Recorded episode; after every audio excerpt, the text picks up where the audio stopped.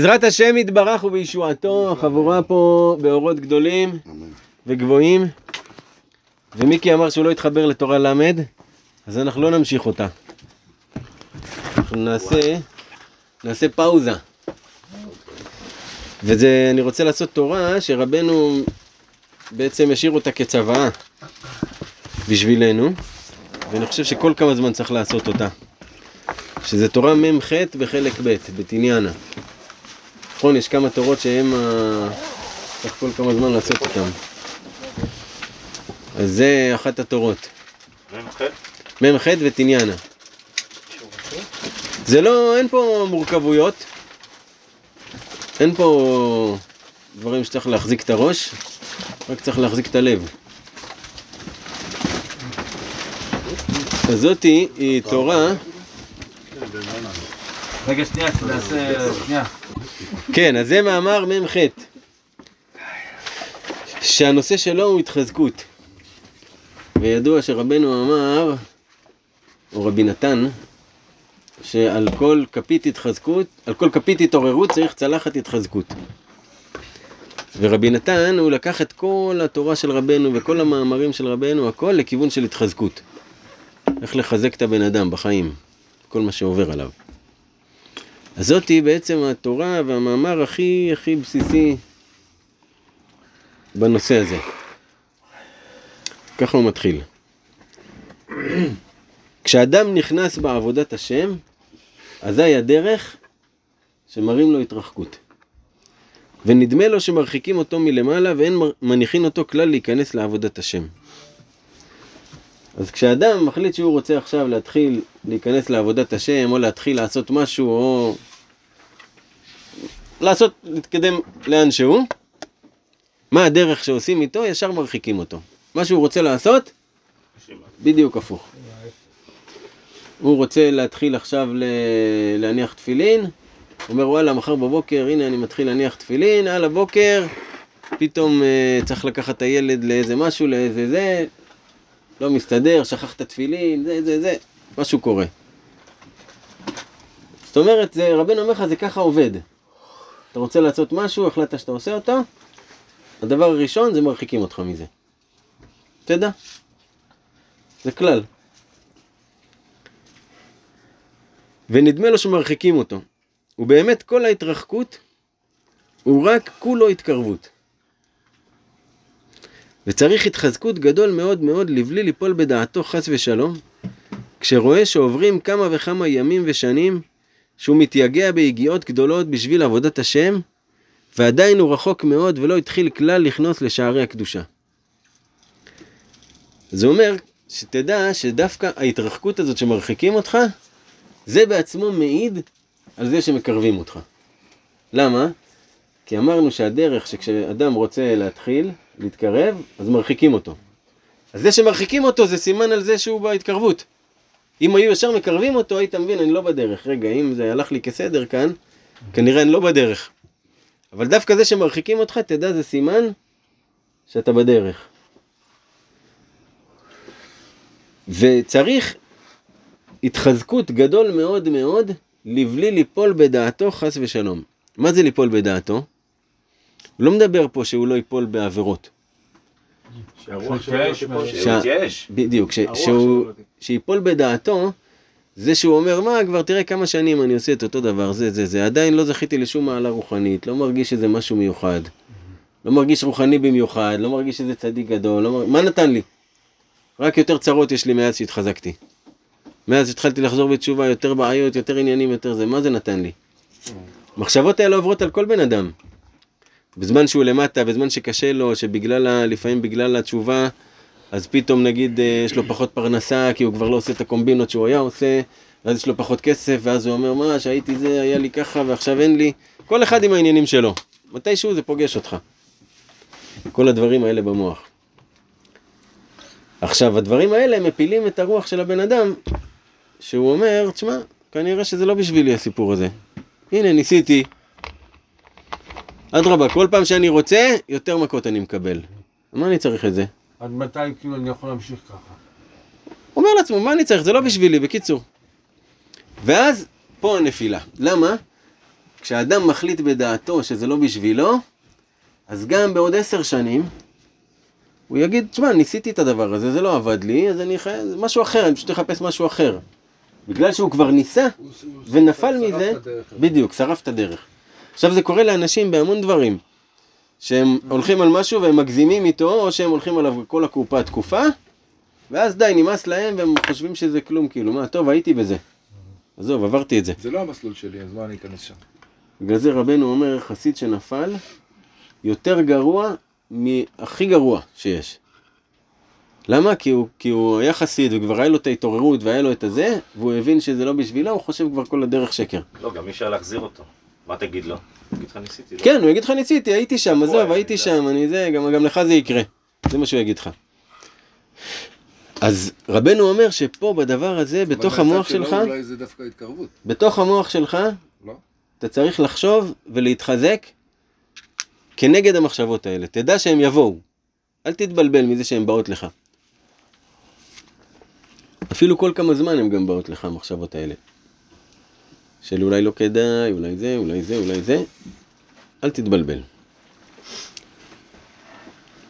בפרט שהוא רואה שהוא עדיין לא התחיל. נניח יש דברים שהאדם היה רוצה איזה מידות לסגל לעצמו. והוא רואה שעובר מלא זמן ועדיין הוא אותו דבר. שום דבר לא השתנה, עדיין הוא אוכל אותו דבר, הוא סביב התאוות אוכל, ועדיין הדיבורים, ועדיין העניינים. לא זז שום דבר. רואה עצמו שהוא עדיין מלא עוביות וגשמיות והרהורים ובלבולים גדולים. מדובר פה, שוב, אחרי שאתה כבר בתוך הסיפור.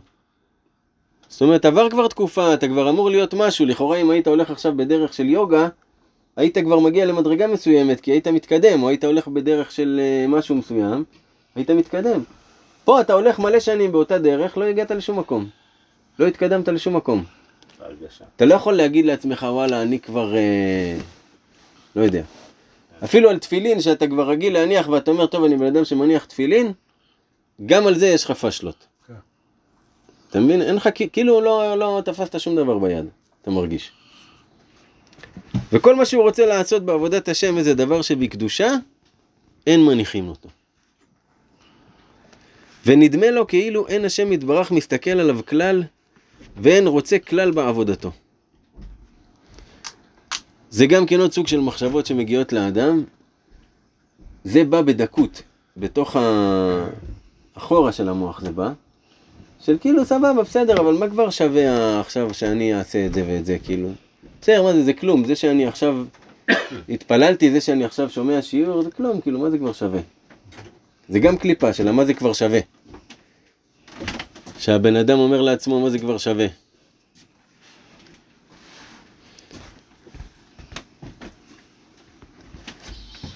אז הוא מתחיל לחשוב שכאילו השם יתברך, אותו כבר לא, לא מסתכל עליו. לא רוצה. כאילו כן, כן. לא, כאילו הוא לא משהו מיוחד. גם זה קורה, שאתה נגיד חשבת שאתה משהו מיוחד, ואתה פתאום פוגש עוד אנשים שהם כמוך. ואז אתה אומר, רגע, חשבתי שאני מיוחד אצל השם, אבל אני רואה שכולם הם אה, באותו הקטע. אז הבן אדם נחלש את דעתו מהדברים האלה, כי הוא אומר, מה, זה לא כזה מיוחד אצל השם? וכל הדברים האלה, בסופו של דבר נאספים, והבן אדם בתוך הלב שלו, מתחיל, אה, ההתלהבות שלו מתחילה לדעוך, ונהיה לו, יכול לבוא לו מיטת הלב. יכולה ליפול לדעתו. כן. ונדמה לו כאילו אין השם יתברך מסתכל עליו כלל ואין רוצה כלל בעבודתו. מחמת שהוא רואה שהוא צועק בכל פעם ומתחנן ומתנפל לפני השם יתברך שיעזרהו בעבודתו, ואף על פי כן הוא עדיין רחוק מאוד. על כן נדמה לו כאילו אין השם מסתכל עליו כלל ואין פונה אליו כלל. זה שהבן אדם מתפלל על משהו, מתפלל ומתפלל ומתפלל, בן אדם רוצה זיווג. רוצה זיווג, למה הוא רוצה זיווג? כדי להיות שמור, עזוב אותי אני מהכאבי ראש האלה, תן לי להיות בית, אישה, ילדים, להיות בכיף שלי. בזה, נכון? לא, אין, אדרבה, מרחיקים, לא מסתדר, לא זה, לא זה, לא זה, והוא ממשיך להתפלל והולך לרבנים ותפילות ועניינים וסגולות ומה לא ומה לא ומה לא. בסוף מה הבן אדם אומר? עזוב אותי, זה לא בשבילי, כאילו, כן, לא... כנראה לא מקשיבים, לא, הוא לא רוצה לתת לי, הוא לא זה. נופל בדעתו מהעניין.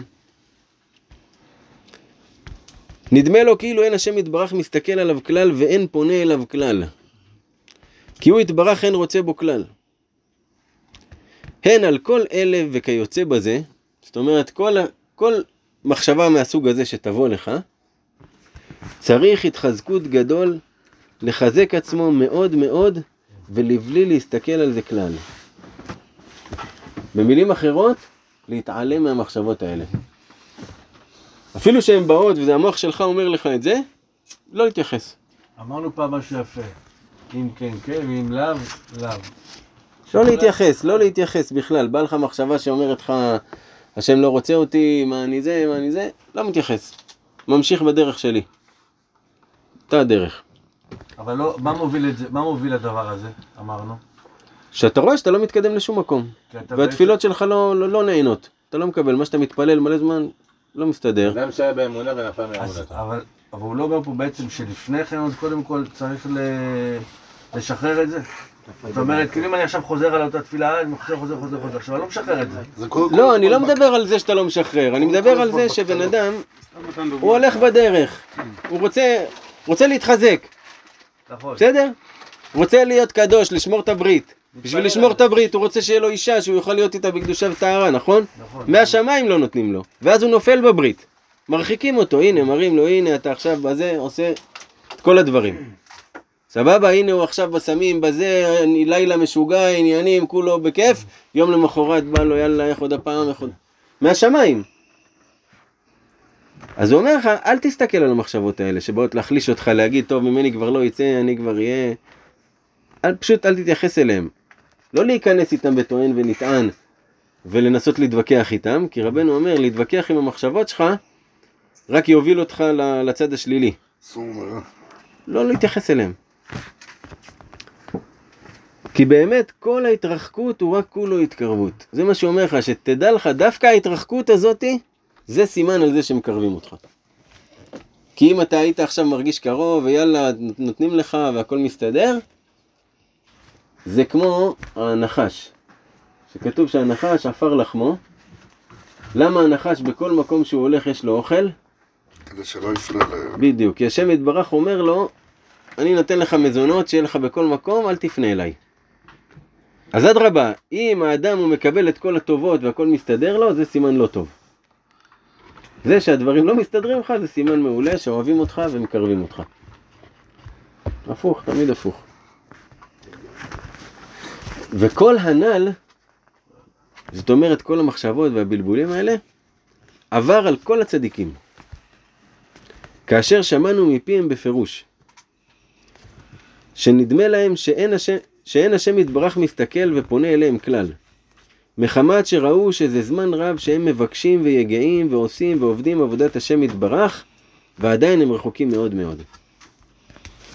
אז אומר לך, כל מי שהגיע לאיזה מעלה, שהוא כבר צדיק, עבר. עבר את הדרך הזאת. כי בלי לעבור בדרך הזאת, אתה לא יכול להגיע. זה מה שנקרא, זה ביטוי יפה, לעבור דרך הכאב, מה שנקרא. זאת אומרת, אתה צריך לעבור, זה לא לנסות לנער מעליך את זה. להיות בזה, להרגיש, אתה באמת מרגיש שמרחיקים אותך, אתה באמת הכל, אבל לא להסתכל, להמשיך, להמשיך, כאב, להמשיך כאב. בדרך שלך. ואילו לא היו מחזקים עצמן מאוד לבלי להסתכל על זה, היו נשארים במקום הראשון ולא היו זוכים למה שזכו. זאת אומרת, אם הבן אדם מתייחס לזה, למחשבות האלו, זאת הנפילה האמיתית. כי אז הוא נתקע במקום שלו ולא מתקדם לשום מקום. והכלל אהובי אחי, תחשוב, רבנו אין לו שום תורה שהוא אומר את זה. והכלל אהובי אחי, לשון רבנו, רבנו אומר את הדבר הזה. והכלל אהובי אחי, חזק ואמץ מאוד. ואחוז עצמך בכל הכוחות להישאר קיים בעבודתך. הוא אומר לך, תחזיק את עצמך בכל הכוחות ותאמץ את עצמך להיות קיים בעבודתך. מה זאת אומרת? מה שאתה עושה עכשיו. לא ביקשתי ממך להוסיף ולהיות צדיק מהאפיפיור. מה שאתה עושה עכשיו, רק תמשיך, תחזיק את זה. אל, ת, אל תניח את זה. ואל תחוש ואל תסתכל כלל על כל הנ"ל או כיוצא בזה. ואם אתה רחוק מאוד מאוד ממנו יתברך, אם אתה באמת אחד מהרחוקים, יענו, אמיתיים, ונדמה לך שאתה פוגם בכל שעה ממש נגדו יתברך, כאילו אתה במצב ש... שהוא אומר, נדמה לך שאתה פוגם. גם זה שאתה חושב שאתה פוגם זה דמיון. אתה לא באמת פוגם, לא באמת אפשר לפגום במשהו. עם כל זה, דווקא אומר לך, אדרבה, אם אתה כזה מגושם וכזה חושב שאתה גרוע, תדע שאיש כזה שהוא מגושם כל כך, כל תנועה ותנועה שהוא מנתק עצמו מעט מעט מן גשמיותו ופונה להשם יתברך, היא גדולה ויקרה מאוד מאוד. אפילו נקודה קטנה מאוד שהוא נעתק מגשמיותו אליו יתברך. הוא רץ בזה כמה וכמה אלפים פרסאות בעולמות העליונים. כאשר תבין היטב מהמעשה של הצדיק שהתגבר עליו מאוד העצבות. אז הוא אומר לך, אם אתה כזה רחוק, אז אדרבה, כל תנועה, דווקא בגלל שאתה כזה רחוק, כל תנועה הכי קטנה שאתה עושה, אפילו מחשבה שאתה רק חושב מחשבה טובה, למעלה בעולמות עליונים זה אלפי פרסאות. כמו הסיפור של הצדיק שאנחנו נספר אותו עכשיו.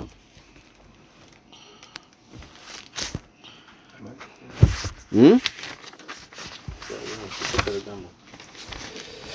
זה נמצא בשיחות שאחרי הסיפורי מעשיות, שיחה ה'. ידוע שעצבות היא מידה מגונה מאוד, וצריך להתרחק ממנה מאוד, וראוי להחיות ולהרים עצמו. זאת אומרת, לא חשוב מה, לא עצבות. איפה אתה קורא עכשיו? ב- בשיחות שאחרי הסיפורי מעשיות. לא חשוב מה, העיקר לא עצבות. הבנת? לפעמים הבן אדם נראה לו שיש לו סיבה מוצדקת להיות עצוב, הוא מתחיל לחפור עם עצמו, וכן, וואלה, ואיזה באסה, ו... מה קרה לי? זה אומר לך, זה מידה מגונה מאוד. וראוי להחיות ולהרים את עצמו. כי ידע שכל תנועה והעתקה שהאדם מניע ומעתיק עצמו, כשנכנס לעבודת השם, היא יקרה מאוד בעיני השם. הוא אומר לך, תדע, כל דבר קטן שאתה עושה זה יקר בעיני השם. הוא מגלה לך, מי יגלה לך מה השם אוהב, מה השם לא אוהב? השם לא ירד אליך לגלות, אבל הוא מגלה על ידי הצדיקים. והנה, רבנו מספר לך על מה, יש לו אינטרס? יכל להגיד לך הפוך, יכל להגיד לך לא, זה דינים, תיזהר, תתרחק, תשמור, תחמיר, זה, יכל להגיד לך את זה, נכון? לא, הוא בוחר להגיד לך לא, תדע לך, הדרך היא הפוכה. כל תנועה הכי קטנה שאתה עושה, הדבר הכי קטן שאתה עושה, זה יקר אצל השם. אפילו אם הוא מניע את עצמו רק כחוט השערה. עכשיו הוא מסביר את ההיגיון של זה. כי מחמת שהאדם הוא בגוף בעולם העשייה, קשה עליו מאוד כל תנועה והעתקה, על כן היא יקרה מאוד בעיני השם. בגלל שהבן אדם הוא בגוף, והגוף יש לו צרכים, והגוף רוצה לאכול, והגוף רוצה את כל התאוות, אז כל דבר קטן, שאפילו לא יודע מה, אפילו אתה רוצה להתחיל לאכול, ללעוס את האוכל שלך כמו שצריך, כמו בן אדם, אפילו זה קשה לך. אתה מבין עד כדי כך לאן הגענו? ללעוס את האוכל, קשה. אז אם האדם כן מצליח אפילו בביס אחד ללעוס את האוכל כמו בן אדם, כבר זה יקר אצל השם יתברך. למה? כי הוא התגבר על כל הגשמיות וכל המרחק שלו. ומעשה היה בצדיק אחד, שנפל עליו עצבות וכבדות גדול. אגב, בדרך כלל כשרבנו מדבר על צדיק אחד שהוא אומר ככה, הוא מתכוון לעצמו. זאת אומרת שהוא כאילו לא יכול להגיד אני קרה לי. אז הוא אומר מעשה בצדיק אחד וכו'. שנפל עליו עצבות וכבדות גדול. והעצבות והכבדות כשמתגברת על הצדיק היא קשה מאוד עליו, כי עליו מתחזקת יותר ויותר. עד, שנופל עליו, עד שנפל עליו עצבות וכבדות כל כך, עד שלא היה אפשר לו כלל לזוז ממקומו ממש. הגיע למצב שהוא ככה שוכב כזה כבר, ודי, אין לי כוח לזוז. מרוב שהוא היה עצוב. ורצה לשמח עצמו ולהרים עצמו. רצה להרים את עצמו מהמצב הזה, ולא היה אפשר לו בשום דבר לשמח ולהרים את עצמו. כי בכל דבר שרצה לשמח עצמו, מצא לו הבעל דבר בתוכו עצבות. כל דבר שהוא רצה להגיד, טוב, ברוך השם, יש לי ילדים, כן, אבל מה, עזוב אותך, ראית איך זה, ואתה בגושי זה, וזה זה זה. טוב, ברוך השם יש לי בית, כן, אבל זה בית, יש לך משכנתה, עוד עשר שנים, זה זה זה. ברוך השם יש לי אישה, כן, אבל אתם לא בשלום בית. ברוך השם יש לי זה, כל דבר הוא מצא לו משהו, למה? זה ככה הדרך, כשהבן אדם הוא בעצבות הכל נראה לו שלילי. לא חשוב מה תביא לו, הוא- אבל דבר לוקח לו את זה לצד ה... השלילי. עד שלא היה אפשר לו בשום דבר לשמח את עצמו. כי בכל שמחה שרצה לשמח ולהרים עצמו, מצא לו עצבות בתוכה. מכירים את המצב הזה? כל מה שדיברת קודם. שאתה משנף זה נקרא. דיכאון משנף. כאילו, כל דבר אתה כזה ממורמר על החיים. וודג'. והתחיל לשמח את עצמו, במה עכשיו הוא התחיל לשמח את עצמו? בשמחת שלא עשני גוי. שלא עשני גוי. כי בכל דבר אחר שתלוי בך, הוא יכול למצוא משהו. אבל זה שאתה לא גוי, זה השם יתברך החליט להוציא, להוליד אותך כאן. זה לא תלוי בך, אין מה למצוא בזה נקודות שליליות. וזה בוודאי שמחה גדולה שאין לה שיעור. כי אין לשער ההפרש וההבדל אלף אלפי אלפים הבדלות שיש בין קדושת ישראל, הפחות שבפחותים, לבין זוהמת טומאת העובדי כוכבים ומזלות. וכשיזכור היטב חסד, חסד השם יתברך עליו שלא עשהו גוי, בוודאי ראוי שתגדל שמחתו מאוד. והיא שמחה שאין עליה עצבות. כי בשלמה כשמשמח עצמו בדבר שעשה הוא עצמו, על זה אפשר למצוא עצבות על כל שמחה. נכון? שוב, כל דבר שהוא תלוי בך, אפשר למצוא בו עצבות. אבל זה השם החליט. מה כל כך השמחה שאתה לא גוי? שיהודי, יש לו תקווה שיש לו גם עוד עולם, ששם הולך להיות טוב. יש לנו הבטחה שהולך להיות עולם שכולו טוב. עכשיו, לגוי אין את ההבטחה הזאתי. אז לפחות אתה משמח את עצמך, סבבה, יאללה, החיים האלה על הפנים, אבל לפחות יהיה לי עולם שהוא יהיה כולו טוב. שזה כבר יותר טוב מ... מגוי שהוא כאילו כאן וסיים את הסיפור שלו פה.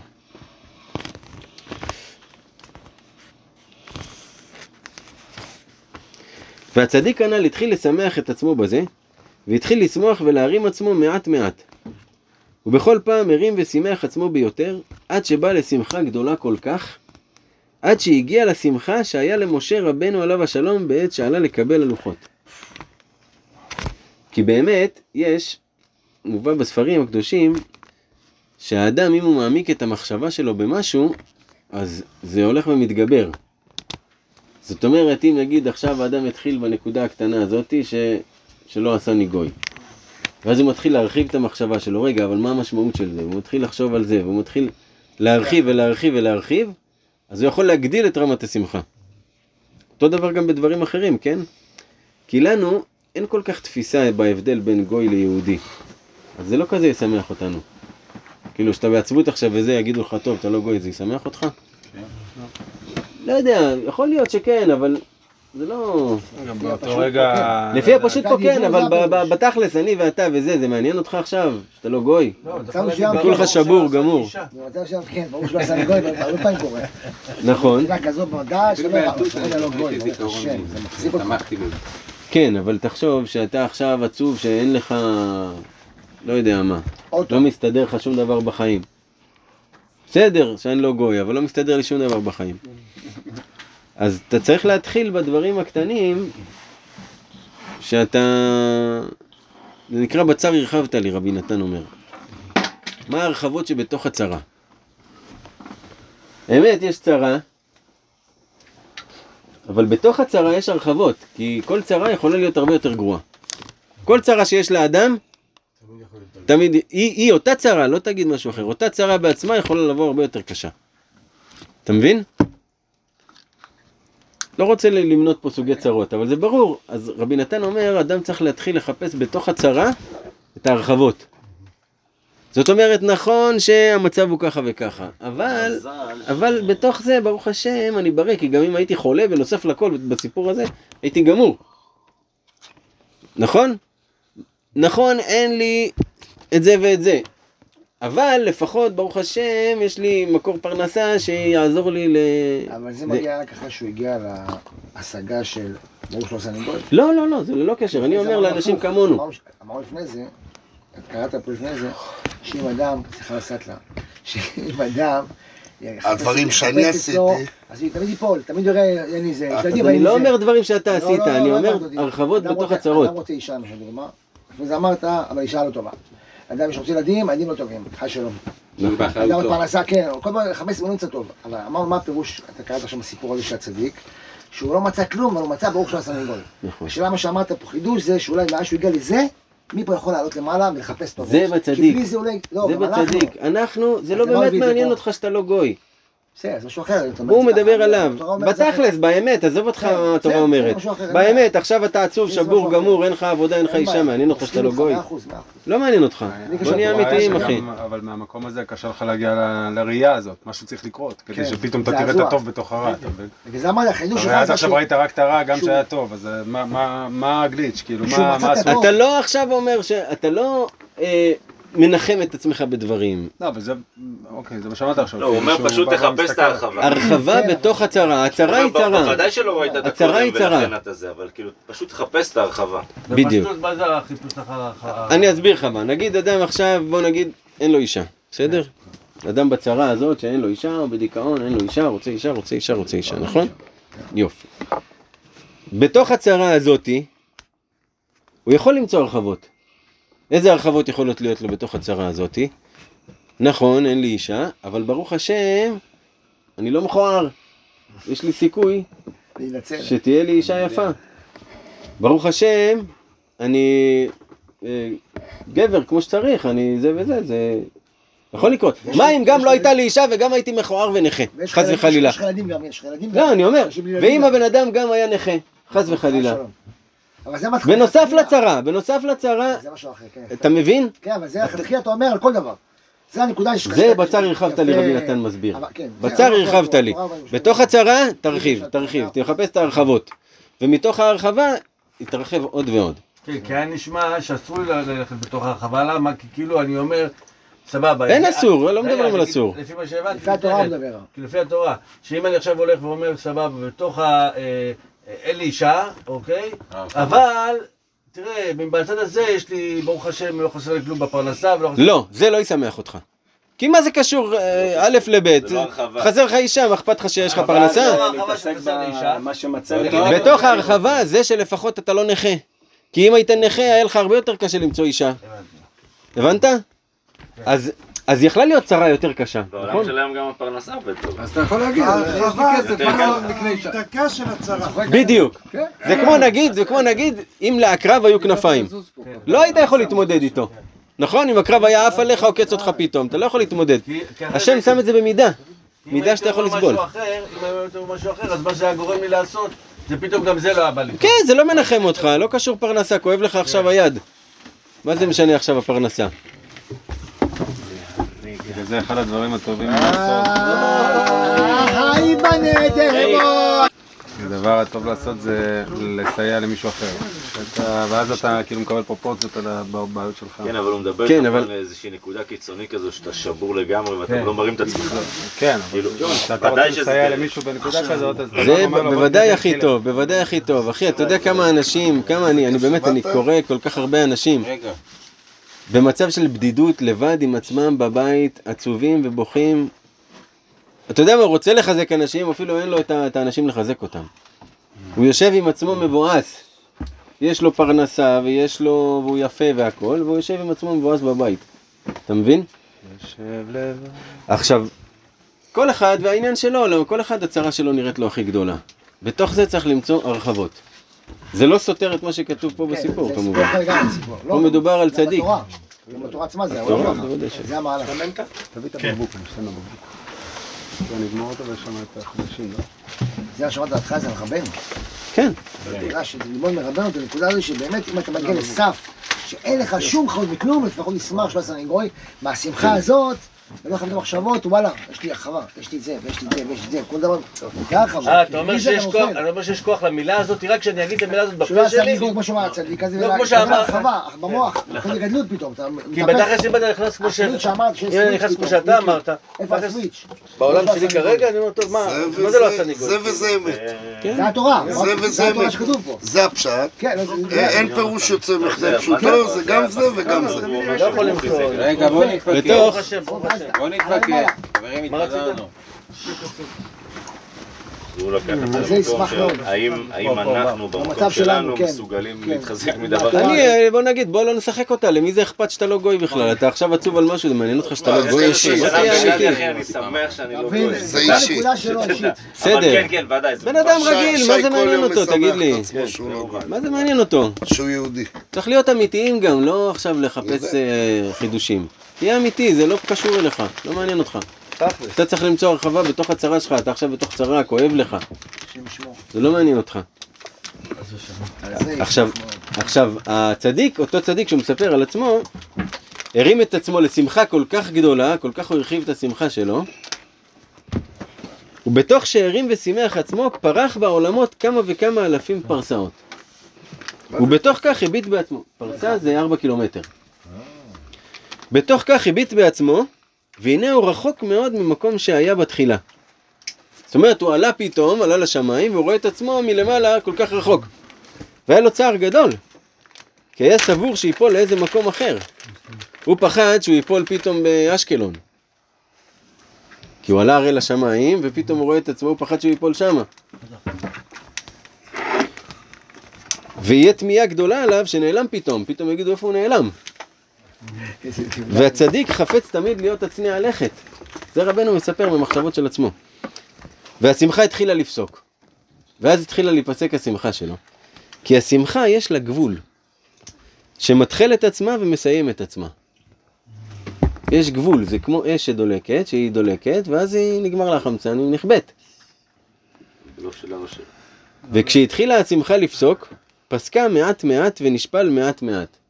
אז התחיל כאילו לרדת משמיים, וכשחזר וירד ונשפל ממקום שפרח לשם בשעת השמחה, לא חזר למקומו הראשון ש... שהיה בתחילה שפרח משם, רק שירד מיד למטה ממקום שפרח משם. ירד עוד יותר נמוך מהמקום שהוא היה. ועל כן היה פליאה גדולה על שמצא את עצמו אחר שירד למטה במקומו הראשון. הוא ראה שהוא ירד נמוך עוד יותר, אבל פתאום הוא מסתכל ורואה את עצמו רגע, הוא באותו מקום. אז זה כאילו הפליא אותו. איך יכול להיות? ירדתי למטה אבל אני עדיין באותו מקום? וואי, זה בדיוק הסיפור שהוא היה יושב בארוחה ועם זה הנר, לא? ההתעוררות עם שלו. מעופף, כן. זה דומה. זה אומר בסגנון של המחשבה. עד שחזר למקום שהיה בתחילה, והביט בעצמו וראה שהוא ממש במקום שהיה בתחילה ולא נעתק ממקומו כלל. מסתכל, הוא רואה לא זז מילימטר. רק אפשר כחוט השערה, שאי אפשר לאדם לשער רק השם יתברך, הוא רק זז טיפה. זה השאיר לו קמצוץ של שמחה.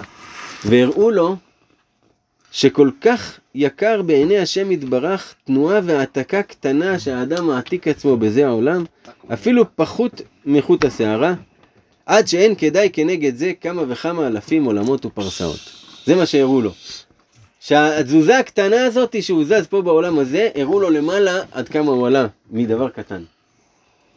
עכשיו יש אה, ספרים אחרים ש...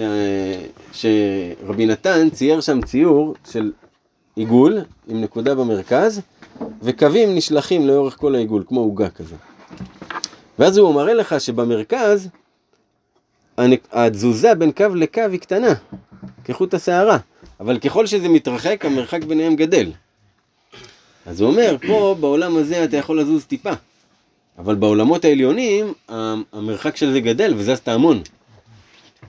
זה- זה נכון גם לשינוי קטן בדרך שלך. כן, כן. להזיז כן. את המיטה, להזיז את השולחן, להזיז את ה... מספיק שאתה זז מעלה, שאתה ממשיך ללכת, שאתה מגיע למקום אחר לגמרי. לגמרי, זה בדיוק, בדיוק, בדיוק זה, בדיוק, בדיוק. ולהבין זה, ידוע שהעולם הגשמי הזה הוא רק נקודת המרכז בתוך הגלגלים. כמבואר לבעלי התכונה. ומכל שכן נגד העולמות העליונים, בוודאי אינה נחשבת כל הארץ יותר מנקודה. וידוע שכל הקווים שתמשוך מנקודת המרכז, הנה הם אצל הנקודה סמוכים כל הקווים זה לזה. וכל מה שמתרחקים מהנקודה הם מתרחקים זה מזה יותר. וכן כשיתרחקו הקווים הרבה מאוד מהנקודה, יתרחקו גם כן הקווים זה מזה מאוד, אף שלמטה אצל הנקודה הם סמוכים זה לזה. כמו שהסברנו. קיצור.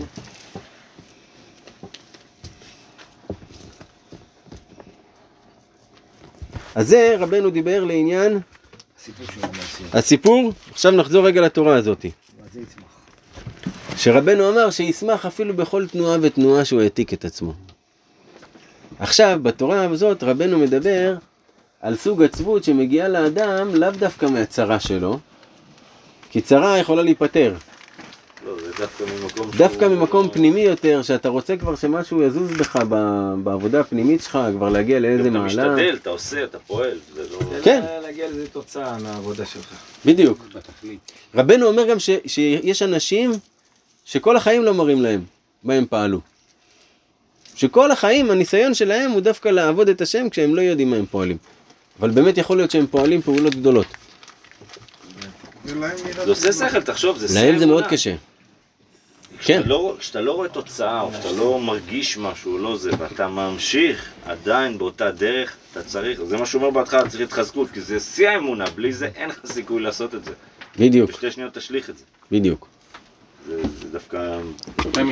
רצינו אז עכשיו הוא אומר שהאדם, שהאדם צריך לחזק את עצמו אפילו בכל נקודה הכי קטנה שהוא עשה. ושוב, אמרתי לכם, נקודה הכי קטנה שהוא עשה זה אפילו ללעוס את האוכל, פתאום באמצע האוכל נזכרת שאתה רוצה ללעוס כמו בן אדם, אפילו דבר כזה קטן. אפילו מחשבה אחת קטנה שעוברת לך בראש לעשות משהו טוב, מחשבה, מחשבה לעשות משהו טוב, אפילו שלא עשית אותו בסוף, גם זה דבר גדול. ועל ידי זה ישמח מאוד ויחזק בעצמו בשמחה תמיד. כי העצבות מזיק מאוד מאוד. מזיק גם לבריאות וגם לנפש.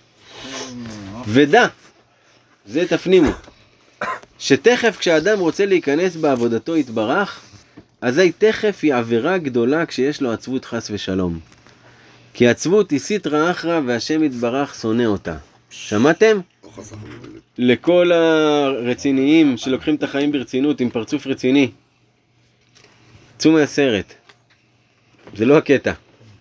עצבות זה סיטרא אחרא. אם האדם הוא בעצבות או שהוא עכשיו יושב מייסר את עצמו על משהו שהוא עשה והוא נכנס לעצבות ובאסה ועניינים וזה, איבדת את הקטע, זה לא הנקודה. הנקודה היא רק לשמוח. רק לשמוח ולרקוד ולהיות קליל ולקחת את העניינים בקלילות. זה קשה, כן? זה הכי קשה. אבל זה דבר שצריך חיזוק. כל הזמן לחזק, לחזק, לחזק, ולהזכיר לעצמך שהקטע הוא שמחה, ואין מה לקחת את העניינים ברצינות, ואפילו שהמצב הוא ככה, ואפילו שרבת עכשיו, ואפילו שזה... פרחן, פרחן, פרחן, פרחן. פרחן. כאילו דשטוטה. עכשיו יש סיפור שרבנו סיפר אותו, והשם שלו הוא סיפור מהתחזקות. סיפור שאתם בטח מכירים. שהיה איזה עני אחד שלא היה לו מה לאכול, עני מרוד, אבל אה, איש טוב, ירא שמיים. ויום אחד הוא מצא דג, ובתוך הדג היה יהלום כזה גדול, כמו הרבה סיפורים שמתחילים ככה. יהלום כזה גדול, ענק. שמח שמחה גדולה, ובא לאשתו, הראה לה את זה, תראי מה זה, השם יתברך חס עלינו, עניינים פה, שם. אמר לו, טוב, יאללה, תמכור את היהלום, ש... לצאת מהים. זהו. כן. בא לחפש למי למכור את היהלום, אומרים לו, תשמע, יהלום כזה גדול, אין לך אף אחד פה בכל העיר שיש לו מספיק כסף לקנות ממך. אמרו לו, אתה רק צריך לנסוע לאיפה שהמלך, אולי המלך יכול לתת לך מספיק כסף על היהלום הזה. טוב, ההוא כל כך עני, אבל שאין לו אפילו כסף לעלות על הסירה. אין לו כסף לקחת ספינה בשביל להגיע למקום של המלך למכור את זה. זה דבר שאגב קורה, בעלי עסקים, יש לו עסק טוב ביד, אבל אין לו אפילו שקל כדי לקדם את העסק, להוציא את זה לפועל. או הרבה דברים, אדם יש לו תכונות טובות, אבל אין לו את ה... כלי. את הכלי, כן, את המרכבה שתיקח אותו לשם. אז מה הוא עשה?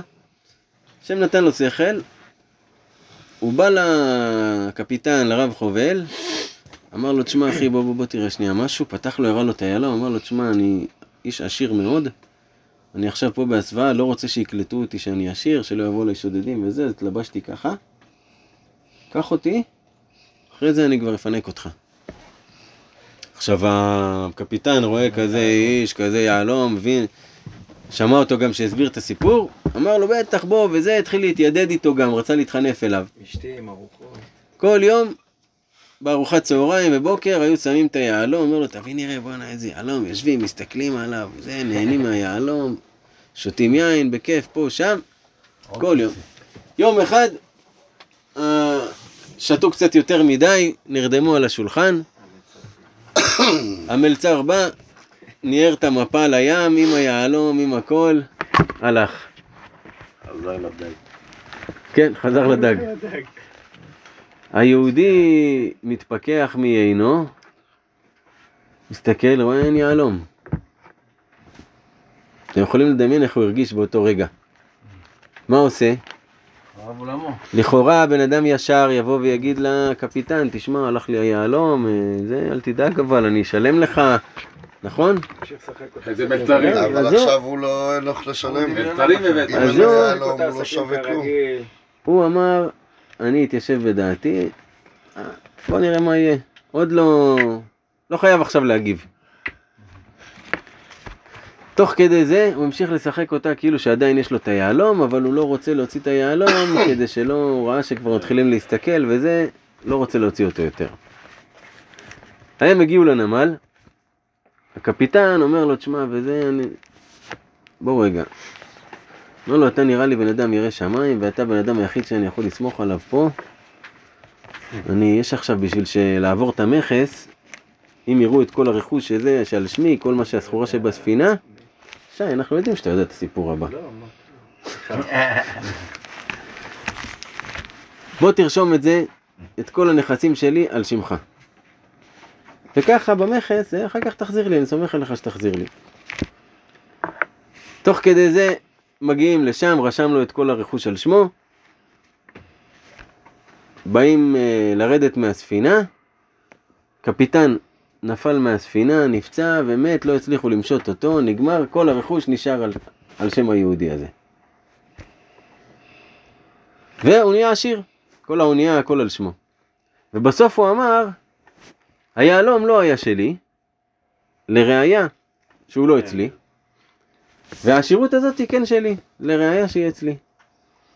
זה סיפור שרבנו סיפר אותו שקרה לו מעשה מהתחזקות. וכל העשירות זה רק בגלל שהוא שיחק אותה כאילו לא קרה כלום. שהוא חיזק את הוא עצמו. אמר אני אמשיך להיות שמח. בדיוק, ואז גם לא ידעו שאני משהו לא בסדר. בדיוק. בדיוק. זה ההתחזקות שהיה פה בסיפור. שהוא המשיך עניינים כרגיל. אפילו שהייתה טלטלה רצינית בחיים שלו, בוא נגיד, שבמצב שעכשיו אם קולטים את זה הורגים אותו, שיחק אותה. המשיך לשחק אותה עניינים כרגיל, ובסוף הכל הסתדר, והוא קיבל עשירות מכיוון אחר. אפילו שהוא היה באמת. בשמחה, הוא שיחק אותה בשמחה, כן. והוא הגיע לעשירות כן. משם. תעבוד על כן. עצמך אני להיות מאוד שמח. בלוף. כן. אתה משקר לעצמך, תהיה שמח. זה מה. שנקרא fake it until you make it, וזה בפרט בעניין השמחה רבנו אומר, שישחק אותה עד שזה באמת יבוא לו השמחה. וגם כן היום כבר אפשר למדוד את זה, ומישהו עשה ניסוי, שככה הוא היה מתחיל את ההרצאות שלו, הוא היה מוציא צ'ק, רושם עליו 10 אלף דולר. אומר הנה 10 אלף דולר, למי שמצליח מכם, מהקהל, לבוא ולבכות בכי אמיתי, פה, אצלי. מי מסוגל? מי נענה לאתגר? מלא מרימים את הידיים. הוא אומר להם, אבל אתם צריכים לעשות את זה תוך עשר שניות מ- מרגע ש... שאני אומר לכם. מי מוכן? כמה הרימו את הידיים? אומר להם בואו לכאן, אומר להם אבל עכשיו נוסף עוד תנאי, שאם אתם לא מצליחים, אתם משלמים לי 10 אלף דולר. ירדו, נשאר אחד, שתיים. הוא אומר לו, טוב, עכשיו 20 שניות תחייך. ככה, רק תעשה את הפרצוף של חיוך 20 שניות. ועכשיו, אחרי ה-20 שניות האלה, הוא אומר לו, צא לדרך. כמובן אף אחד לא הצליח, והסיבה שאף אחד לא מצליח היא שפיזיולוגית, אם האדם הוא מחייך 20 שניות, מופרשים לו חומרים במוח, שלא נותנים לו להיות עצוב בזמן שאחרי. כאילו אי אפשר להיות עצוב אחרי שחייכת 20 שניות, פיזיולוגית. גם יש איזה מלא שרירים שעובדים, מלא דברים מופרשים. אני עושה- את זה בלילה, כשאני הולך לישון, אני עושה ככה, כן? אני- נשבע לך, אולי זה... נשבע לך.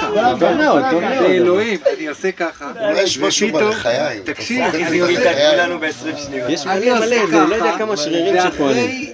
ואחרי 30-40 שניות, אני קולט שאפילו כשאני קם באמצע הלילה לעשות פיפי, אני אתעורר ככה. כן? אלוהים, אני מחייך. עכשיו איזה איזה לילות. מחזה במראה, אחי. כן, לחיים, תנסו, לחיים. תנסו, היום בלילה- לא היום בלילה כולכם תעשו את החיוך הזה, תעשו אותו דווקא, חצי דקה, דקה. מה, זה כמו סרום.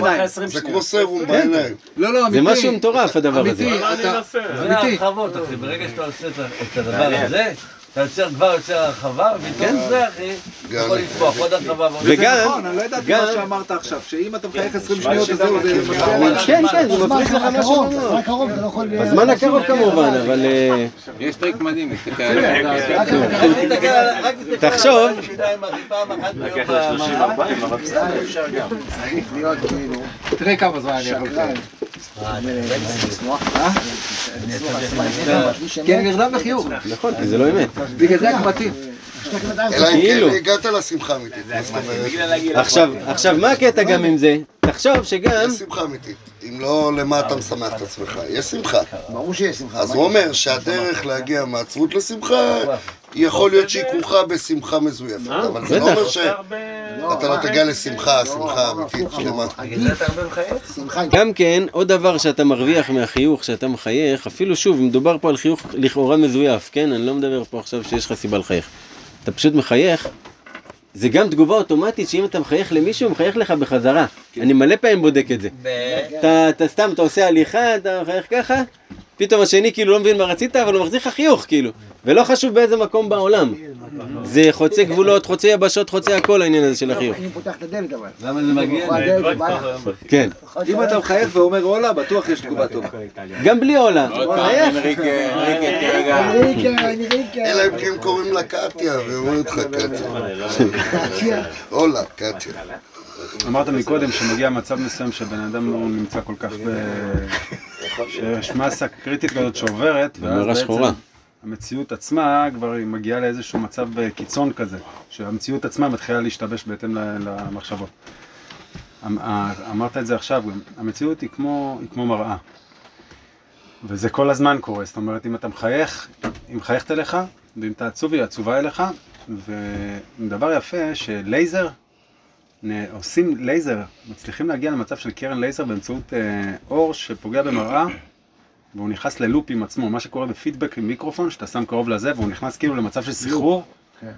ואז הפידבק לצורך העניין זה לייזר, ובאור זה, זה מה שקורה. אם אתה מגיע למצב שאתה בעוצמה מאוד מאוד גדולה ולאורך זמן, אז אתה מגיע לעוצמה מאוד גדולה של פידבק בחזרה עם המציאות, שאתה יכול להיכנס ל... ל... למצב שאתה לא... או קשה מאוד לטוב או לצאת לא ממנו. לטוב, או כן. לטוב או לרע, כן. כן, יפה. אבל מעניין שרבנו אמר שלטוב, של השמחה, יש לזה זמן והוא עובר. לנקודה מסוימת. העצבות לא. אז מה הסיבה? מה הסיבה? עצבות היא מגיעה מיסוד העפר. ויסוד העפר? הגוף שלנו עשוי ממנו. תנו לו מים. אתם זוכרים שלמדנו שהגוף שלנו הוא ממשחא דחיביא, מאור הנחש. והנחש עפר לחמו. תודה. זאת אומרת שהברירת מחדל של האדם היא שואפת לעפר, לעצבות. בגלל שכל חומר שואף לשורשו. כל דבר שואף לשורשו. ויסוד העפר שלנו, שאנחנו מורכבים המון ממנו, הוא שואף למטה. בפרט מי שנולד במזל עפר, ובפרט מי שמתגבר עליו יסוד העפר, אז עוד יותר. רגע, ואנחנו גם חלק, אה, אנחנו גם נשמה, אנחנו גם רוח. לא? נכון, כל אחד שואף לשורשו. אבל יסוד העפר הוא כבד והוא למטה ויש כוח המשיכה גם כן, שזה ביחד. הגוף. אז הטבעי, הטבעי, אם אתה לא עושה כלום, אם אתה לא עושה כלום, סטטי, אתה תימשך לעצבות. לכן האדם הוא צריך ל... השמחה היא צריכה לבוא בהתאמצות. בדיוק. כי השמחה היא מיסוד האש. והאש זה משהו שעולה למעלה. ואש צריכה חומר בעירה. צריך ללבות אותה כל הזמן, אם לא היא דועכת. אז למה אתה אומר לא? זה מה שאמרתי, חומר בעירה. זה הלא היה כאילו הוספה. החיוך זה כמו שמן, למדורה. צריך ללבות את זה, ללבות את השמחה ולהפעיל אותה, להדליק אותה ולתחזק אותה, שהיא תהיה קיימת. אחרת, הדלקת והיא יכולה להיכבות. בגלל זה שמחה זה מהדברים שצריכים חיזוק כל הזמן. והוא הוא נתן לך עוד חיזוק שהוא אמר לך, וברגע שהגעתי לגובה מסוים, זאת אומרת, הגעתי למצב כבר של שמחה עילאית, שאני נמצא מסתכל על הכל מלמטה, כשירדתי בחזרה, חזרתי לאותו מקום, והזזתי אולי כחוט השערה. בדיוק. זה כמו לדוגמה, שאתה עכשיו אה, חווה שמחה מאוד גדולה, ואתה בטוח שאתה כבר לא תהיה אותו הבן אדם אחרי המקרה הזה, ואתה קם בבוקר למחרת, ואתה אותו דבר, אותו בן אדם. זזת אולי טיפה, כן. כן, אבל יש לך לא אתה לחזור מקולקל, ויש לי ימים שאני לא מסוגל לדבר עם אף אחד, כי. אני מרגיש שאם אני אדבר עם מישהו, אני פשוט, אני- מצליל אותו. יש ימים, פתאום יום, יומיים, אני אתנתק אתה מאנשים. חלב מקולקל. מה זה מקולקל? אני לא משנה על מה ידבר, הוא יגיד לי, מה, אני לא אגיד לו ברוך השם, אני אתחילו להגיד לו על זה ועל זה, והשיחה לא תבוא טוב, אז אני אומר, תשמע, אני מקולקל, אז עזוב. בטח. ולא רק זה, תוסיף גם- שאני מתנתק מכם פתאום, אז... אותו דבר אצל כולם. תוסיף גם מתוקן, שה... אה? אתה מתוקן. אני רק רוצה שיעברו הימים, ללכת לישון, תעביר לי את היום הזה, תן לי... צריך לדעת גם שהעצבות היא הסטרא אחרא והשם יתברך שונא אותה. סטרא אחרא זה אומר שיש מערך שלם שעובד כדי להכניס אותנו לעצבות. כל המערך של הצד האחר, של הסטרא אחרא, הוא פעיל כדי לגרום לנו לעצבות. יש לו את כל הטכניקות בעולם, להראות לך כמה השני מצליח ואתה לא. השוואה, השוואה לדוגמה זה הדבר שהכי מכניס את הבן אדם לעצבות. וגם הפוך. כל הרשתות החברתיות. איך הם עובדים? המדברים, המדברים. אתם יכולים להפסיק להגיד מילה אחרי כל מילה שאני אומר? זה בלתי אפשרי. זה כמו החיוך. אני מרגיש שאני מוציא את הגרון. מתרגשים. אז יש מערך שלם שעובד כדי לגרום לנו להיות עצובים. מעבר למשיכה הטבעית שלנו, כל הסטרא אחרא, כל הטלוויזיה, רשתות חברתיות, השוואות שהבן אדם עושה, אה, להוא יש כזה, לי אין כזה, פתאום הוא נהיה עצוב. שימו לב שהרבה פעמים אני רואה על עצמי, אני יכול להיות שמח מאוד, אני פותח את הפייסבוק או משהו כזה, אחרי זה אני מרגיש לא טוב. לא יודע למה. זה הוריד, אותך, הוריד אותי אנרגטית. עכשיו יש בזה המון דברים, כי, כי בעצם זה האוכל של זה, שאתה תהיה עצוב, הוא מרוויח. למה? יש לו עפר עכשיו לאכול. בגלל זה צריך כל הזמן לזהות את התחבולות שהוא עושה עליך ולהישמר ממנו. כל הזמן. וצריך להיות עקשן גדול בעבודת השם, לבלי להניח מקומו. דהיינו מעט מקצת עבודתו שהתחיל, אף אם יעבור עליו מה. מה זה מה? כל מה שיעבור עליו, אפילו אם יעבור עליו מה שיעבור, הקצת הזה שאני עושה, לא עוזב את זה. גם במה יש רמז. שלא משנה מה יעבור עליו, זה משהו. כן. וזכור דבר זה היטב, כי תצטרך לזה מאוד כשתתחיל קצת בעבודת השם. שמה? כשתתחיל קצת בעבודת השם. קצת.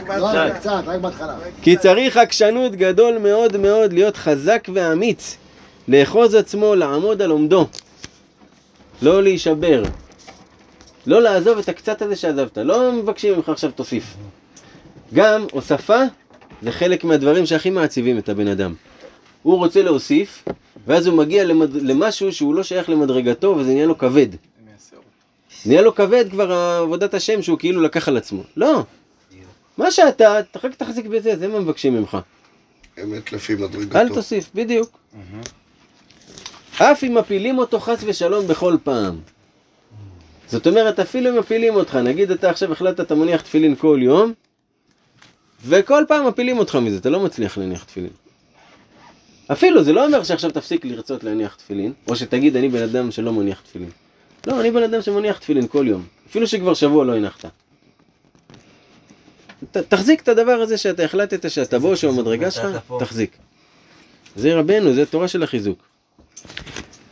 ותראה מה הוא אומר עכשיו פה, זה סוד גדול מאוד מאוד מאוד מאוד. אף אם מפילין אותו חס ושלום כל פעם, כי לפעמים יש שמפילים אחד מעבודת השם כידוע. שמעתם? מפילים אותו, זה לא הוא נפל. אתה מכיר שמפילים אותך?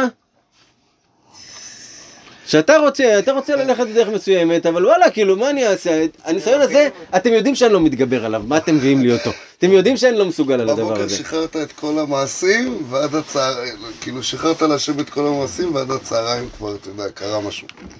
כן. וזה הפילו אותך, זה לא אתה. זה לא שהלכת לחפש את זה עכשיו, הביאו לך את זה עד, עד הבית. זה הנקודה החלשה שלך. דבר מה? אף על פי כן, עליו לעשות את שלו. זאת אומרת, אפילו אם נפלת ואתמול בלילה היה לך לילה של הקרחנות והעניינים והזה והזה, זה לא אומר שבבוקר עכשיו לא תניח תפילין. זה לא אומר כלום, מה זה קשור? סבבה, הפילו אותך בלילה, נפלת, לא יודע מה עשית. בבוקר תניח תפילין. הבנת? אותו דבר בשבת. נפלת עכשיו, עישנת סיגריה, לא היית מסוגל. הגעת בטלפון, שיחקת בטלוויזיה, לא יודע מה. זה לא אומר שעכשיו יאללה זהו אתה שורף את כל השבת וזהו אני לא שומר. לא, מה קרה? סבבה, עישנתי סיגריה, קם בבוקר, עכשיו לא מעשן. אתה מבין? מחר מצווה מצווה, מחר עבירה עבירה, בדיוק. ואל יניח עצמו ליפול לגמרי, חס ושלום. העיקר אל תניח את עצמך ליפול מהקטע. כי כל אלו הנפילות והירידות והבלבולים וכיוצא בזה, צריכים בהכרח לעבור בהם קודם שנכנסים בשערי הקדושה. אין לאן לברוח מזה, אם אתה רוצה להגיע לשערי. הקדושה, זאת הדרך. פה אתה צריך לעבור כדי להגיע לשער. זה החסיד המטוגן. כן. נפילות, ירידות ובלבול. זה למה בן אדם, איך שהוא טס לאומן, הדבר הראשון שקורה לו אחרי שהוא טס לאומן, מלא בעיות, מלא צרות, מלא כאפות, מלא עניינים. הדבר הראשון, אתה אומר, אני אטוס לאומן, החיים יסתדרו לי. פעם ראשונה אתה מדבר או באופן כללי? אצלי באופן כללי, אני לא יודע מה אצל כל אחד. זה הדרך, הוא אומר לך, מה אני אגיד לך? וגם הצדיקים האמיתיים עברו בכל זה. ודע, עכשיו עוד דבר תשמע, שיש אחד שהוא כבר אצל הפתח של הקדושה. יענו עוד שנייה הוא נכנס, והוא חוזר לאחוריו מחמת הבלבולים הנ"ל. הוא כבר היה בפתח, רק לא אמרו לו שזה הפתח. אבל רק יענו עוד קצת, היית מחזיק את עצמך עכשיו, הלילה הזה, היית מחזיק את עצמך, מחר בבוקר כבר נגמר. זה עוזב אותך. 13 שנים במפעל הפיס, פתאום הפסיק את המ... בדיוק, דבר כזה, והיה צריך לזכור. כי יש איזה ציור, יש ציור כזה שראיתי גם כן, על מישהו שחצב דרך ענקית ענקית ענקית ואז כדי להגיע ליהלום. כן, בדיוק, ואז קטנה כזה, ודי, נמאס לו. זה- זה- אתה יודע מה, זה דווקא רעיון מעולה לחזק את עצמך. כל פעם שאתה בא ליפול, אתה אומר, רגע, יכול להיות שאני פה, פה, פה, כן. פה, לא לא נופל גם עכשיו. בציור כן. של אה, איך מישהו אתה שהוא יודע שאתה מטורף, להשיג את מה שאתה רוצה שהוא כאילו להשיג? יותר... אה, ברגע שאתה מרגיש שזהו, כבר אתה לא יכול יותר, יותר? שם תחזיק עוד קצת? ותגיע ל... כן, כשאתה כבר הולך לטבוע, שם תחזיק עוד קצת, ותצליח להגיע למה שאתה רוצה. בדיוק. אדם. אה? איך אתה יודע אם אתה... איך אתה יודע אם אתה מאלה ש... יש דרך כזאת. שהיית צריך להחזיק עוד קצת, ובאמת היית עובר, למה אתה אומר ככה? או שזה מה שאמרת השני. בכל מקרה אתה צריך להחזיק עוד קצת, לא, בכל לא, מקרה. ברור שתמיד זה השאיפה, אבל איך אתה יודע, הוא אמר ש... איך אתה יודע שאתה עומד להיפתח לך? כי בדיוק כשאתה כבר לא יכול, תן עוד קצת... הגיעו מים עד כמו שאומרים. הכי חשוך לפני עלות השחר. אמרת שיש סוד שכאילו לפעמים מפילים את הבן אדם בכוונה. לפעמים זה קורה לך, ואתה אומר, רגע, הייתי יכול לתת עוד קצת, אז הפילו אותי בכוונה. אבל לא הנפילה היא הקטע, או, זה נקודה טובה מה שהוא אמר עכשיו, בוא, זה דבר שאנחנו צריכים להבין. הנפילה, כשאדם עושה עבירה, זה לא נותן כלום ליצר הרע, לסטרה אחר. מה. כן נותן לו. וואי וואי, שתהיו לי בריאים, אני מזיע. העבירה שבן אדם עושה לא נותן כלום לסטרה אחר. מה כן נותן? העצבות שיש לו אחר כך. זאת אומרת, אם האדם היה מצליח לעשות את העבירה בלי העצבות, אז הוא כאילו לא נפל. כן, הבנת? כי עפר לחמו. בדיוק. הוא רוצה את, ה, את העצבות שבסיפור. רק הבעיה היא שבאמת עבירות מביאות לעצבות בסופו של דבר. גם אם אין לך יצורי מצפון, הגוף זה מגביר את יסוד. העפר. או, או שהזי כשהוא סמוך אצל הפתח, אז מתגבר עליו הסטרא אחרא והבעל דבר מאוד מאוד רחמנא ליצלן והתגברות גדול מאוד מאוד, ואין מניחים אותו להיכנס לתוך הפתח. ומחמת זה הוא חוזר לאחוריו חס ושלום. יש לרבנו תורה אחרת שהוא אומר שלפעמים מעמידים ירא שמיים על הפתח. שהוא לא נותן לו להיכנס. מה זאת אומרת? שהוא נגיד הולך בדרך תמימה, הוא לא יודע, קורא תהילים כל בוקר, הוא לא, לא, קשה לו להתפלל שחרית, אז הוא קורא תהילים במקום, נגיד, סבבה? לכאורה זה לא כהלכה, אבל הוא עושה את זה מהלב שלו. והוא עושה את זה כל בוקר ומרגיש טוב עם זה ומרגיש שהוא אחלה וזה וזה. ופתאום יום אחד הוא פוגש איזה אדם שהוא ירא שמיים כאילו שהולך לפי ההלכה. הוא אומר לו מה זה מה שאתה עושה? במקום להתפלל שחרית אתה קורא תהילים? אתה לא יודע שזה אסור? אתה אמור לעשות להתפלל שחרית וזה וזה. ואז הוא מפסיק לעשות את זה בגלל שהוא שמע את הירא שמיים הזה שהסית רחה התלבשה בו כמו במעשה של אה, רב ובן יחיד בסיפורי מעשיות ודווקא הוא... שלפעמים זה מה שמפיל את הבן אדם, ירא שמיים, מעמידים אותו על הפתח לא לתת להיכנס. אתה מבין? אתה צריך להיות חזק כנגד כולם בדרך שלך. אחד היה אברהם. הלב שלך יודע. אם הלב שלך הוא לא לא כשר. מה זה לב לא כשר, תגיד לי? אין דבר כזה. זה יהודי אחי. אתה חושב ש... נסה להגיד משהו. לא, יש דבר כזה. בן אדם שצופה בטלוויזיה לאורך זמן, ובן אדם שעושה כל דבר שגורם למוח להיות בראש. מטומטם. זה לא הלב, זה לא הלב. זה המוח. אז זה לא הלב, נכון, אבל הוא לא קשוב, הלב מוסתר בכלל. יכול להיות שהוא שבוי, יכול להיות שהוא שבוי ועדיין יש לו רצון אמיתי וישלפו אותו גם מזה. תשמע, רבנו לא מדבר אל אנשים שלא רוצים. אם אתה רוצה, סומך על הלב שלך. אתה מבין? רבנו יוצא מנקודת הנחה שאתה רוצה, ואז אם אתה רוצה, אתה יכול לסמוך על מה שהלב שלך אומר. באיזה- באיזה תורה אמרנו גם, שכל מה ש... לא משנה מה אתה עושה, אוקיי? לא בקשר לחפש עבירות, אבל גם אתה עשית, עושה עבירות, וואטאבר, אם אתה מכניס את השם בכל דבר, כל הזמן אתה עם השם, בלב שלך אתה עם השם, אתה עם השם, אתה עם השם, זה כבר הקטע. זה, זה הקטע, זה שאני- מטרת זה- זה- זה החיים. מה שאני, כאילו, אני נותן לך את זה כתשובה, אתה זה, מבין? עכשיו, רבנו יוצא מנקודת הנחה שגם אם אני מגלה לך את הדבר הזה, אתה לא תלך עכשיו לחפש עבירות. כי הוא יוצא מנקודת הנחה שהלב של בן אדם רוצה את השם. לב של יהודי רוצה את השם, זה הנחת היסוד בתורת רבנו. אל תפחד מזה, תהיה אמיץ ללכת עם הלב שלך, זה בדיוק מה שהוא אומר. רבנו אומר, גם כל הגבורה של כל הגיבורים שכובשים מלחמות, הגבורה היא בלב, שהוא לא מפחד, הוא רץ קדימה במלחמה. הוא לא נבהל עכשיו שהוא רואה את הזה. לא. לא, הבלבולים הם בראש. הוא רואה עכשיו מלחמה מולו, והוא ממשיך לרוץ, ככה גיבור מנצח במלחמה.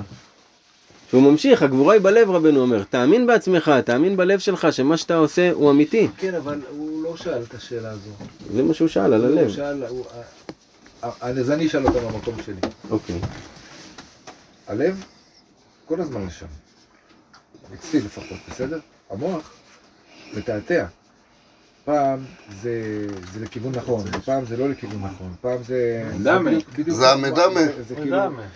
זה אז הוא אומר, איך, איך אני יודע שאני... תקשיב ללב, לא למוח. שאני נכון. תקשיב ללב שלך, מה הלב אומר, לא המוח. אז זה כמו המדמה, תבטל הכל. אל תתעצב מזה, אל תתעצב מזה. אנחנו לא קצת בפילוסופיה, כי... אתה יכול לתת דוגמה? מישהו מכם יכול לתת דוגמה שנדבר תכלס? ברשותך, אני אנסה במשפט. בפועל, אתה יכול לעשות מה שאתה יכול לעשות. השם ברא אותך כמו שאתה. אתה כנראה קוקו, לא תעשה, אלא אם כן, לא תיסע לטורקיה. כי זה המצב, אוקיי?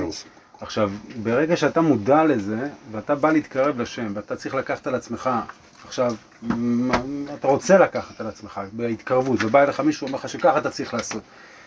אם אתה לא קשוב, אז אתה הולך ככה. לא קשוב ללב. אני לא הולך ככה, עובר שבוע, נשבר לך מזה, ואתה מגיע למצב הרבה יותר חמור משהיית לפני זה, באהבה ככה כלפי השם. ועכשיו פתאום נכנסת למצב שאתה לא טוב, לא מספיק וזה, והופ, אתה נכנס לעצבות. אם אתה יודע לעשות את הצעדים בהתקרבות על פי המידה הנכונה, ואם אתה יותר קשוב, יותר שקט ויותר פתוח, גם האנשים הנכונים, התורות הנכונות, הדברים הנכונים מגיעים אליך ומובילים אותך ב- אם אתה קשוב, אם אתה אפשר בשקט. לפשט את זה למילה, אמונה. ופה אתה לא יכול באמת לטעות אם אתה בא ואומר אני הולך עם הלב, כי זה לא עניין של אין ספק שכל מה ש... כל כמה שאני עושה יותר מצוות זה בטוח נכון, ומה שלא זה בטוח לא נכון. איפשהו ההליכה בדרך זה המציאות, זה העולם הגשמי, ככה הוא בנוי מהדבר הזה. אז כל עוד אתה מודע לזה, אז אתה לא, אסור לך ליפול למצב של עצבות כי אתה לא עושה מספיק. ואסור לך גם ליפול למצב של אה, וואלה לא קורה כלום גם ככה לא פה לא שם וסתם להיות, אה, לתת לחיים להעיף אותך. הנקודה הזאת זה, זה להקשיב ללב, ואתה אומר וואלה אני יש לי אורחות חיים כאלו ואחרות, אני לא מסוגל לקחת על עצמי עכשיו אה, דבר מסוים, אז מראש תעשה אותו מתי שזה אפילו לא תהיה שאלה. שזה ברור, מה זאת אומרת, אני מסוגל, אתה, פתאום החיים יובילו אותך למצב שאתה מוצא את עצמך בתוך זה. וזה לא ברמה שאני עכשיו לוקח על עצמי איזשהו עול של אה, מצוות, ואני הולך עכשיו להתמודד איתו ביום יום, כי בפועל זה ככל הנראה יגרום לך לרדת. אני אגיד לך מה, הרגילו אותנו, יש לי עוד הסתכלות. נגיד. הלב, יש לך עומקים, כן? נגיד בעומק מסוים אתה הכי רוצה להידבק לשם, בעומק אחר מדי פעם רצות בלב תאוות והוא כזה רץ. לפה ולשם. לא, נגיד שאתה חש את זה שם. כל העניין שהוא אומר לנו פה, זה תקבל את זה שהדרך לקדושה היא שמראים לך נפילות ובלבולים וכל מיני דברים, זה הכל עובר בך.